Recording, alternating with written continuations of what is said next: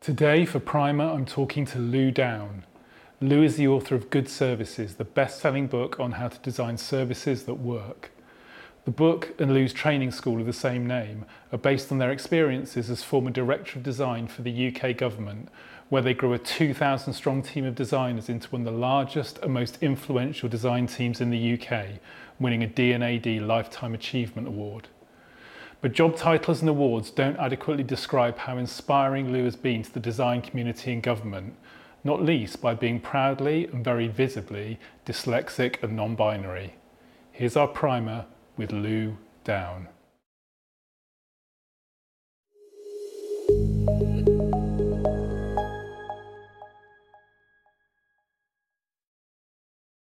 So, Lou, welcome to Primer. Um, tell us about the School of Good Services. What are you trying to achieve there? The vast majority of what organizations now do is provide services, and yet it is a skill that we have kind of chronically underinvested in. And a lot of organizations are now coming to the realization that it's simply not possible to be able to continue to deliver even basic core services without the ability to actually design those and deliver them in a way that works for their users. Um, and simply kind of lifting and shifting stuff onto the internet just does not work. It never worked in the first place, but we're now starting to realize that it doesn't work. and this kind of great promise that we had, you know, kind of 10 years ago when we all thought that um, you know, we could turn off all call centers because suddenly everyone would be online has not materialized because those services are just not up to scratch. So um, I think we're now starting to see this kind of dawning realization across all levels in all organizations that actually service design is not something that just happens by accident where people make decisions that somehow magically make the services better. You actually have to consciously design services and that requires a completely new set of skills. Um, you know partially a new group of people and that's great. You know we should be hiring service designers but it also requires a massive shift in the kind of service literacy of everyone in the organization to understand what their role is in delivering services as well. So um, we're really there to, to kind of help to support organizations on that journey uh, and helping to kind of raise that awareness and understanding of services and good service delivery across every single role. And how did you acquire the skills you're teaching? Tell us, tell us a bit more about your background. Yes, I have a, I have a weird background in service design. I think everyone who practices service design will say the same. um, it's quite rare that anyone actually trains in service design, um, uh, but obviously now much more common than than it was. Um, so I I studied fine art originally. Um, uh, at Goldsmiths, uh, and so my the beginning of my career was basically spent um, doing all sorts of weird and wonderful conceptual pieces of art. Uh, I then went to work at the Tate uh, at the, the, sort of middle of the financial crisis. So you know, great choice, go and work in the arts when when there's no money to do anything. Um, and I started writing, uh, basically writing for the magazine. I was a, a writer, um, and then ended up being a producer. So I, I made all of the interactive content um, in the gallery galleries that help people to interpret and understand artwork. Uh, and then I had this sort of weird epiphanal kind of moment, which I think is quite um, common for people in service design. We have we often have these moments where we realise that actually what we want to do is is a different type of thing, and we all think that we've just invented service design when we realise that, which I definitely did. uh, but I was wandering into one of the art galleries and uh, there, I had just basically started uh, testing one of our first kind of fully online video tours. It was literally just a web page with a list of videos, which was totally different to the normal kind of old school way of providing someone with a handset and they had to rent it and all that kind of stuff. So it was a really it was a different approach that we were taking, but it did require Wi-Fi and it did require a certain amount of testing because I don't know if you know anything about the way that art galleries are normally built, but they are chunky buildings, and so the Wi-Fi is not generally that good. So I was in the gallery, you know, with my very old iPhone, testing the Wi-Fi, testing this tour, and this guy, um, one of our, our kind of exhibition exhibition setup uh, crew was was putting the vinyl on the wall um, for the the kind of description notes of all the artworks, but also the introduction to the, the exhibition. And he was kind of carefully brushing this kind of sign at the bottom saying, please don't use your mobile phone. and I looked at it and just kind of realized that this just made no sense that I was basically designing this experience for people to have that complemented the artworks, that helped them to engage with it, helped them to understand a different level of what was going on. There he was doing his job and basically telling people to do completely the opposite and then I started thinking, well, how do people even find the the kind of exhibition in the first place? Why are they even there? Um, and that really led me to to kind of, like I said, think that I had obviously invented service design. Googled it, realised I hadn't, um, and then ended up um, uh, moving into yeah consultancy. So I went to work for Seren before it was bought by EY um, uh, for a couple of years. Went to Engine, and then um, uh, was brought into government to try and help to establish service design in central government and uh, yeah, I guess that's kind of where where the sort sort of story of of me and government and service design in government kind of starts. Really, I mean, Lou, that's not really a history of your career, is it? Because there's an awful lot that's come after that. So when you um, you arrive in government in the early days of GDS, yeah, and uh, you're starting to set up service design as a profession, as a thing inside mm-hmm. government. Just talk to us a bit about what was happening. What was that like? Uh, very difficult, but yeah, no. Thank th- thank you for kind of prompting me on that because it for for me it feels like because I was there for and my maths is terrible and, and probably people will look me up on linkedin and go that's not true lou you weren't there for that long but it felt like about seven years i think it was about seven years that i was in in central government but originally i um uh, was was brought in as the first service designer. There weren't there weren't any other people calling themselves service designers in central government at that time. Um, I'm fully aware that there were people who were practicing things that looked and feel felt like service design. So I would never say that I was the first service designer in central government. Um, no, no one could ever verify that.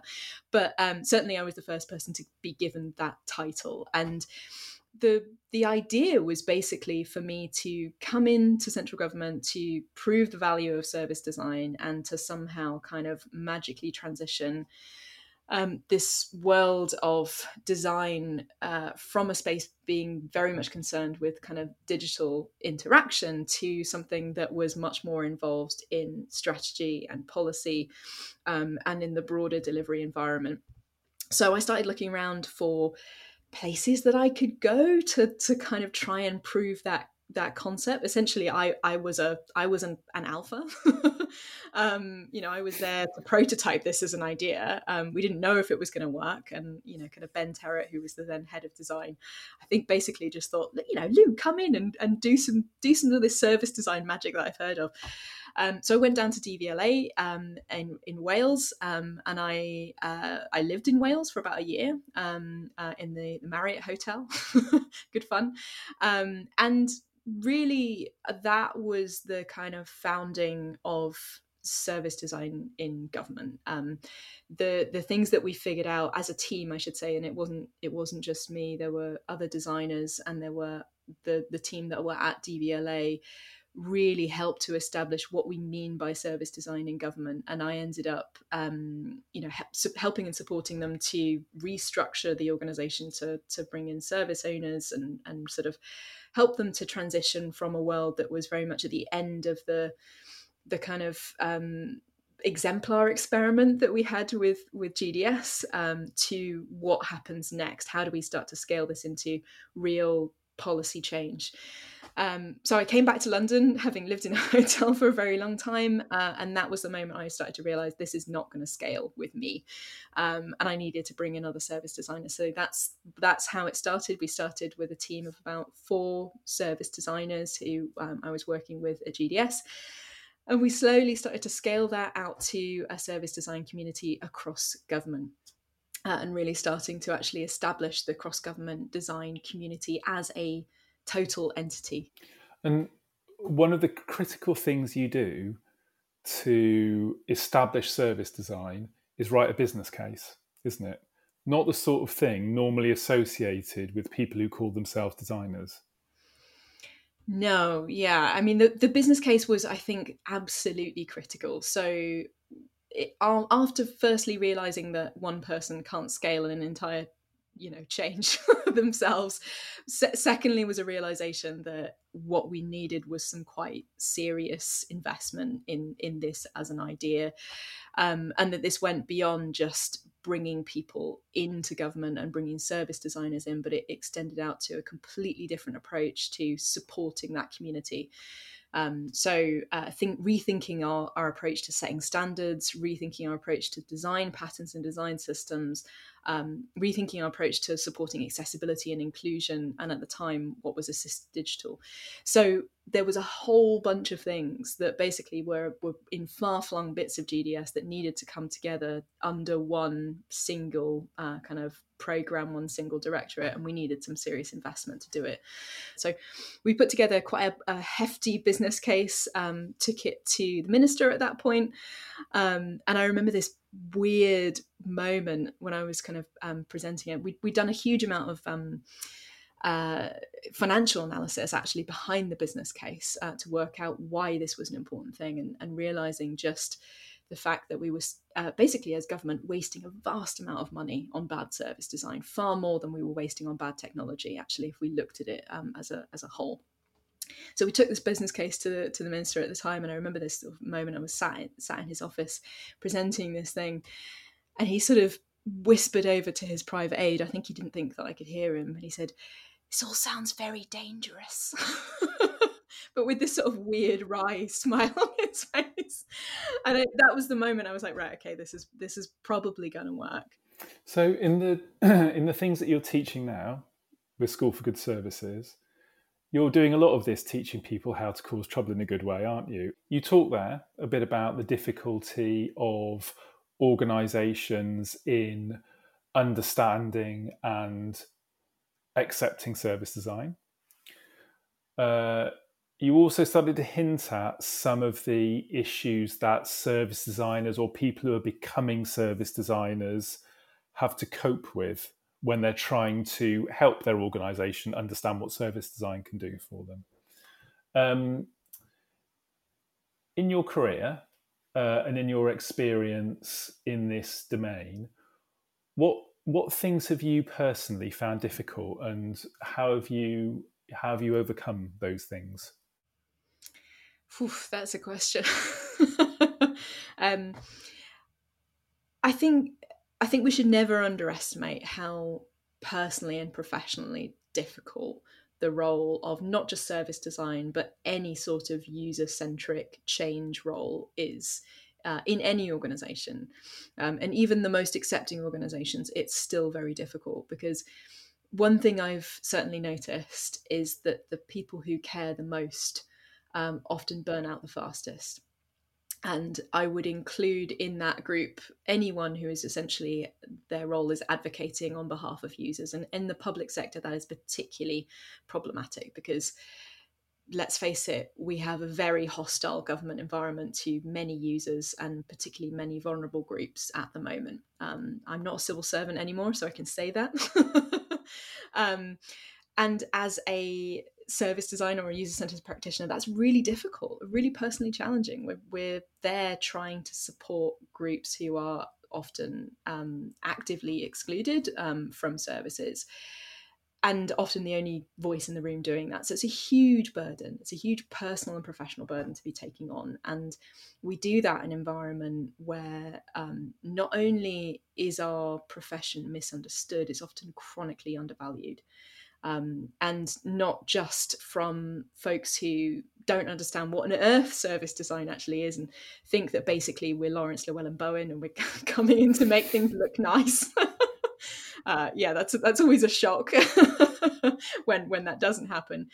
Um, but the other side of it as well, this increasing narrative that um, you know the world doesn't need designers we don't need service designers we can all be service designers um, uh, you know it's a practice practice that everyone's doing so the, therefore what's the point in having someone do that job? So you're kind of as a, as a service designer as a user-centered design practitioner you are stuck between a rock and a hard place of an organization that doesn't understand and value your role and a profession that has a, a kind of a, a chronic imposter syndrome essentially. Um, and if people make it out the other side of that with with any sense of kind of positivity and, and sort of uh, value to their role, then it's an absolute miracle. So I am a lot of what we teach is actually um, kind of just supporting people through that that process of realization and, and helping them to develop coping skills and strategies for for doing that work um, but also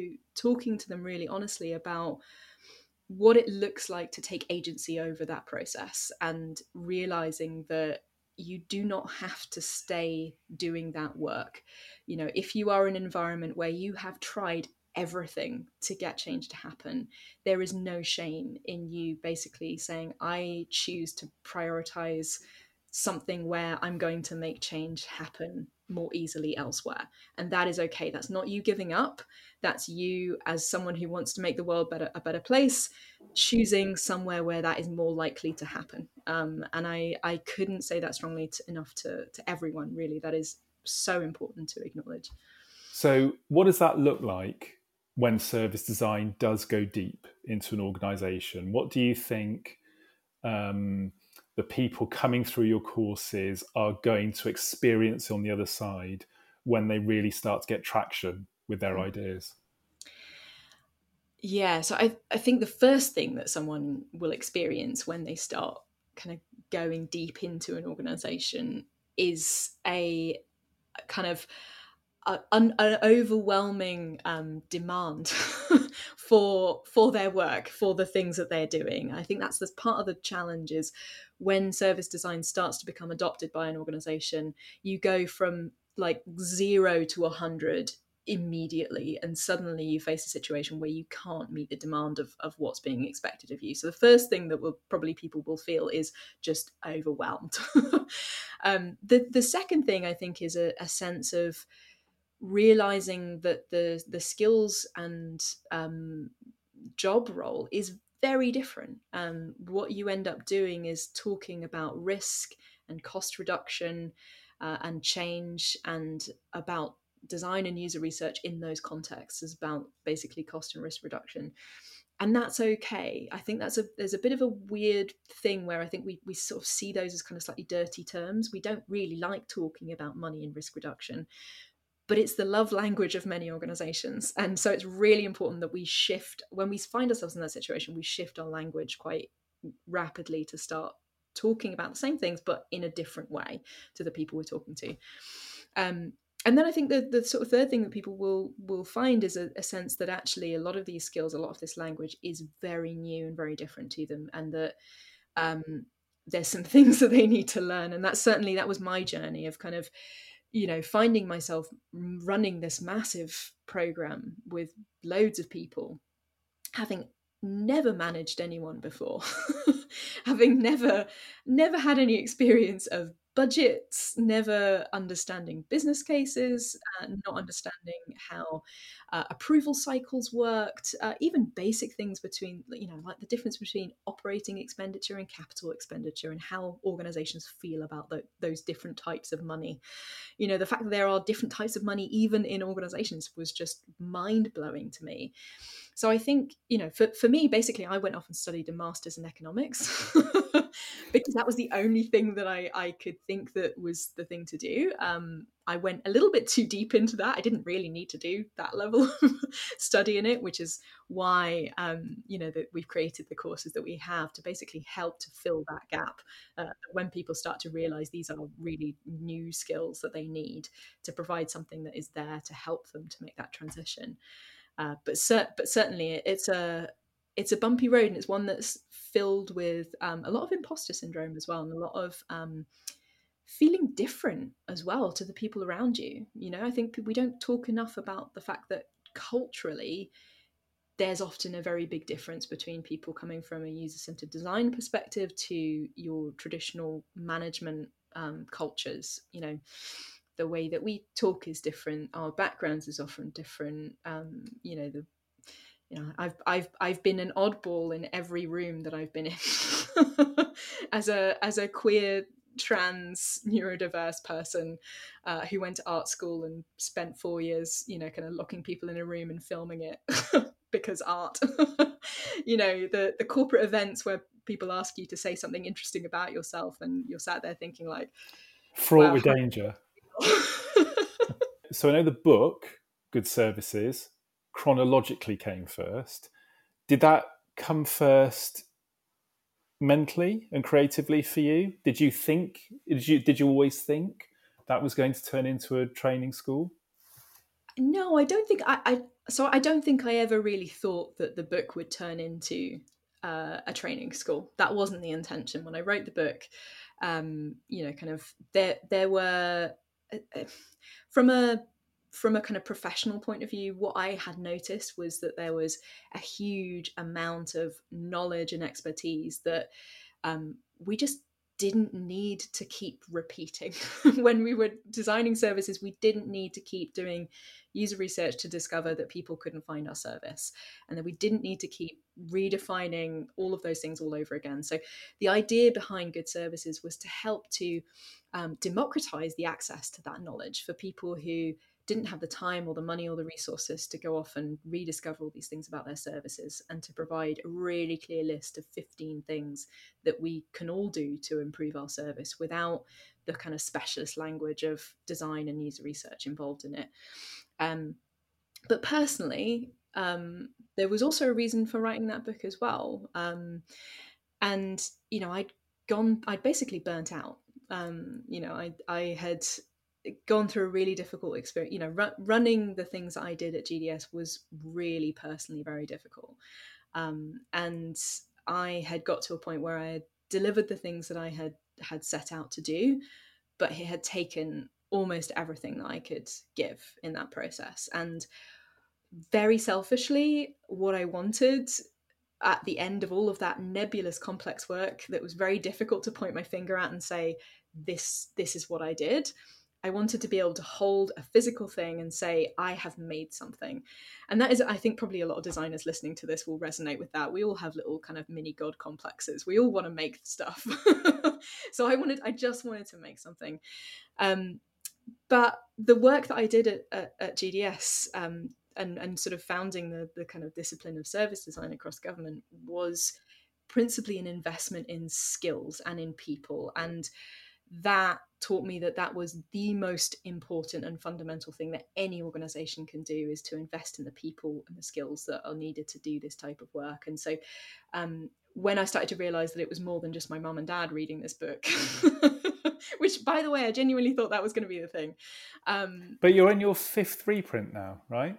Uh, yeah fifth reprint. So it's been yeah it printed six times but it's it's in its fifth um, reprint from the original. So um, we're up to about 30,000 copies, um, which, you know, for, for, people familiar with book numbers will know that it doesn't quite compare to, you know, Jamie Oliver's latest cookbook. but um, uh, it's doing well, which is really awesome to see. And it's great to see that it's helpful for people. But um, the book was really a, a, tool for people. You know, I designed it to be small and pocket sized so that people could carry it around with them. Designed it to be brightly coloured so that it would sit on someone's desk and be noticeable and it would spark a conversation in the same way that the posters that we produced at, at, within the design community spark conversations. So it was designed as a device to to help people to raise the awareness and kind of capability around service design in their organization. Um, and it's been used in that way. You know people buy the book for their boss or their colleague to help them on their journey. Um, and really the the school of good services is, is an extension of that. Um, it's it's helping people to put the that learning into practice. And tell me about your new venture Brod. Why do we need vegan meats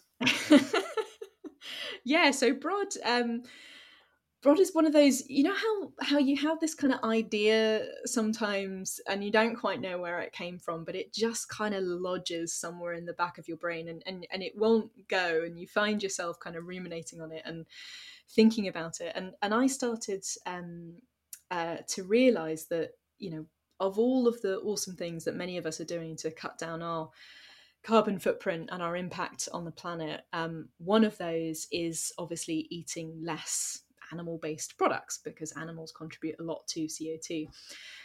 But on the other side of it, you have a lot of the the kind of vegan, um, you know, meat and dairy replacement things that we eat that are basically made out of incredibly CO2 hungry products. So they're made out of coconut and cashews um, and all sorts of basically things that are grown thousands of miles away and shipped often to the UK, um, you know, kind of in large bulk and, you know, expending a huge amount of CO2 in that process. But there's also a kind of mismatch as well in the way that um, that just doesn't contribute to farming and food security uh, in this country as well. And anyone who's kind of involved in farming policy right now will know that we're going through a really weird and difficult transition. Um, and I have a lot of respect for um, uh, the folks who are, are, trying to think this through, people like Janet Hughes at, at, at DEFRA. Um, but, you know, we have as a country left the EU that provides a huge amount of challenges in terms of food security. We're also simultaneously signing deals to import, you know, uh, meat from New Zealand and America, and at the same time, basically telling farmers, hey, it's you know uh, maybe time for you to think about diversification and not producing food. So so our level of kind of food security is kind of going down in that process, and where there was a few years ago this kind of massive kind of upswell in uh, farmers producing kind of value added products on meat and, and dairy stuff so producing their own cheese and you know selling their own meat. Um, that just hasn't happened with the the kind of vegetable and, and arable um, farming uh, industries and yet we produce a vast amount of kind of grains and pulses that are mostly used as animal feed. So the idea was basically to try and sort of square that circle, to use a horrible management term, but to try and link those two things up and, and to try and both provide a, a kind of a, a, an income source or a future income source for farmers who are producing these amazing products um, you know and also people who are hoping to reduce their CO2 um, by eating more local um, and less animal based products. So, Brod uh, was born, it's a vegan meat business. Um, and uh, it's basically producing vegan meats uh, from British grains and pulses and uh, using uh, traditional fermentation techniques. Um, uh, so uh, yeah, it's it's been brilliant, and it's it's it's strange me talking about it as a business because it's not quite a business yet. It's not quite a side project. It's not quite a business. Um, it's still very kind of nascent. Um, but um, yeah, Sarah and I are kind of embarking on a quite an exciting um, move to a place that will help us to kind of move that business um, uh, into the future. So we're actually uh, moving to uh, a place in Devon uh, to a farm to be able to kind of scale that as a as a thing. So so yeah, uh, I feel like I need to wear a t-shirt that says "Ask me about vegan meats." and where can people find more about Good Services, the book, School of Good Services? what you're thinking, Brod? What are all your channels? So you can find out more about uh, the School of Good Services on um, uh, good.services. Uh, that's the URL. um, it's very short. And you can find out more about Brod at um, brodbox.com. Um, and uh, Brod is on uh, Instagram as well. The School of Good Services has yet to, to kind of find its way onto uh, more social platforms, but you can also find, the, uh, find us on Twitter um, at the School of Good as well. So you can find us there. Great. Well, um, Lou, thanks for taking the time. Um, we'll put all of those links in the show notes, and uh, I look forward to seeing what comes next from you. I can't imagine; it could be anything, right? it, could, it could be anything. Yeah, I mean, I per- personally, as someone who loves doing lots of different things all at the same time, um, running a training business and a vegan meat business suits me down to the ground. Um, I'm in the kitchen one day uh, and then uh, teaching and, and, coaching people the next day. So, um, yeah, it, it, who knows what the business number three might be, but I'm quite busy with with just the two of them at the moment.